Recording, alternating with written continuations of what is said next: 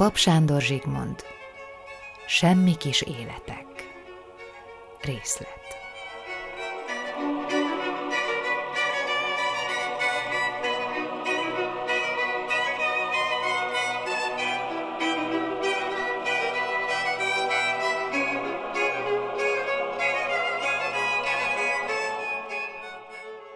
A Törekvés utca 79 masszív, szürkés barnává szikkadt sarokház.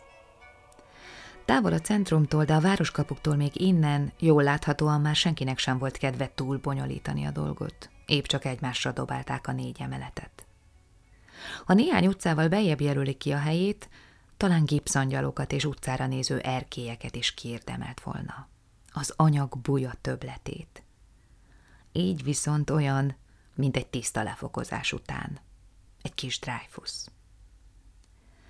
Azt is idejében kitapasztalta, hogy miként húzza meg magát. A bombázások elkerülték, az újkori városrendezés épp hogy meglegyintette. Az Engels és a Törekvés utca kereszteződésében áll. Csak az Engels a találka előtt, mintha meggondolná magát, még tesz egy sunyi kitérőt. A kőhajítók parkjának platányai mellett kanyarodik a központ felé. A félhold alakú tér, ami voltak éppen alig több, mint maga a park, sosem tudott kigömbölyödni. A terjeszkedést a pályaudvar felül érkező nyílegyenes út metszi el. Talán a kanyar miatt, vagy mert könnyebb itt belefeledkezni a sebességbe, bedőlni a fák hívogató nyugalmának, szinte rendszeres a baleset.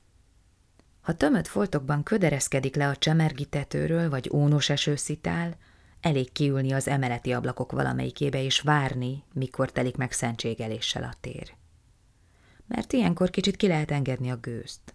Végre mindenki őszintén viselkedhet. Nem kell gondolkodni szavakon, mondatokon, nem kell megszűrni, visszafogni semmit. Indulat van, leheletnyi szabadság. És akkor már nincs baj a rendőrrel sem, nem reklamál senki az elmaradt útjelző táblák miatt, vagy hogy legalább egy tükröt kitehetnének a törekvés sarkára. Mindegy már. Egészen mindegy.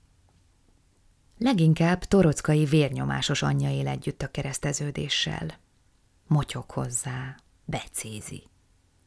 Már csak ezt viseli el meg a dallaszt. Újságot nem olvas, a szomszédokat kerüli. A baleseteket viszont rangsorolja, akár a földrengéseket. A koccanásos egyesért még az ablakon sem érdemes kinézni. Hatosnál már nincs mese, mentőét szaladnak. Mindenki sürgölődik, fontoskodik. A nők a nyolcasnál elfordítják a fejüket, és a gyerekeket felparancsolják az emeletre, a tízes pedig csupán teoretikus lehetőség, hogy kerek legyen az egész. Rutin ide vagy oda Margit nénit már egy hetesnél kiveri a verejték. A vér ugyanis a háborúra emlékezteti. Arra a csöndes vasárnapi délutánra, amikor a beérkező bükváradi szemét telibe találta egy bomba. Úristen, hogy ott mi volt. Rongy és cafat, cafat és rongy. Mintha az egész vonatot ledarálták volna. De a közeli élelmiszerraktár is kaphatott az áldásból, mert még egy hét múlva is száraz babot lehetett szedegetni a főtéren, már akinek volt hozzá gusztusa. Sosem vallaná be, de egész lénye sóvárog a tízes után. Enélkül ugyanis némileg értelmetlen a skála. Ami nincs, azt minek megjelölni s talán ez közelítené meg leginkább a régi élményt. A borzalomnak azt a leginkább elméleti fokát, ami már nézhetetlen, elviselhetetlen, hiszen milyen is lehetne egy zsebkendőnyi darabokká szakadt vonat. Mégis nem lehetett nem oda nézni, nem belebámulni tátott szájjal a pusztulás vigyorgó arcába, mert épp elviselhetetlenségében rejtegetett valamit, ami ott és akkor talán fel sem tűnt csak amikor hazaért, szívdobogva és falfehéren, miután legyűrt egy-két korty konyakot és lerogyott a kanapéra némiképp megkönnyebbülten, mert már nem égette tüdejét a füst és a téglapor, akkor világosodott meg minden. Váratlanul meglepte a létezés alig takargatható öröme, amire máskor nem is gondol, hogy igen, él, lélegzik, ha fél perccel, ha pillanattal is tovább, mint azok, akik már leszállni készülöttek arról a vonatról. Ez a szégyen nélkül alig beismerhető, vékony öröm ülteti nap mint nap az ablakhoz.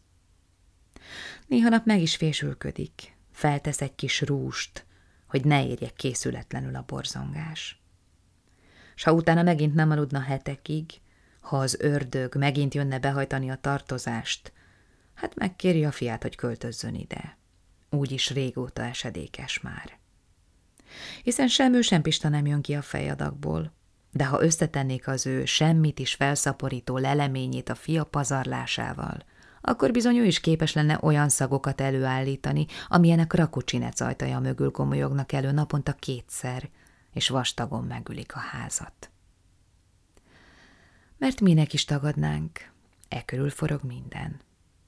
Aki kitalálta ezt az egészet, pontosan tudta, a gyomrot nem lehet kikapcsolni. Az figyel, hallgatózik, fecseg mindenki helyett. És így van ez jól. Ha már Isten helye megüresedett, egy belső hangnak még maradnia kell. A hónap végén felvehető élelmiszerjegy leginkább a lottószelvényhez hasonlít. Nem garantálja a nyereményt, a játékot viszont megengedi. Bárki kaphat havonta egy kiló disznóhúst, kiló cukrot, fél kiló rist, negyed vajat, ha résen van. Rakucsinec pedig olyan, hogy már szagról bemondja, hova hozta ki egy nélküli csirke aprólékot, és hova babkávét. Ha szól, meglódul a ház. a cékeket hoznak, de nem ritka a tábori ágy sem. Az a titka, hogy hajnalok hajnalán kell odaállni az üzlet hátához, amikor még nem is pirkad, hogy nyitásra minél jobb pozíciót foglaljon el az ember. Mert azt sosem tudni, kinél fogy el a készlet, és mennyit visznek el pult alól.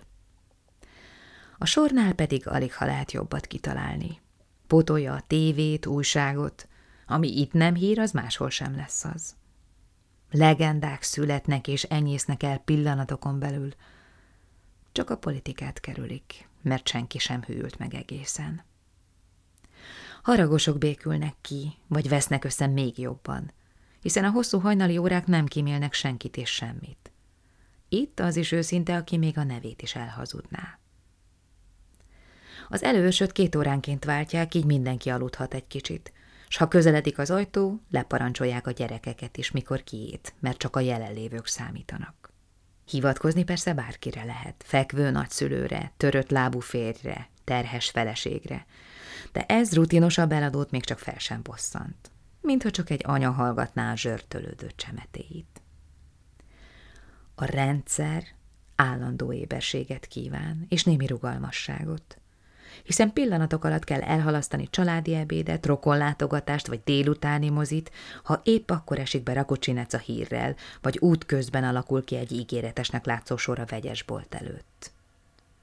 Büntetlenül nem is lehet megállni egy-egy üzlet előtt, mert két ember mögé már gondolkodás nélkül odasorran a harmadik, majd a negyedik, s fél óra múlva már a sarokig kúszik a sor, miközben idegesen hullámzik végig a megunhatatlan kérdés, mit osztanak, mit osztanak?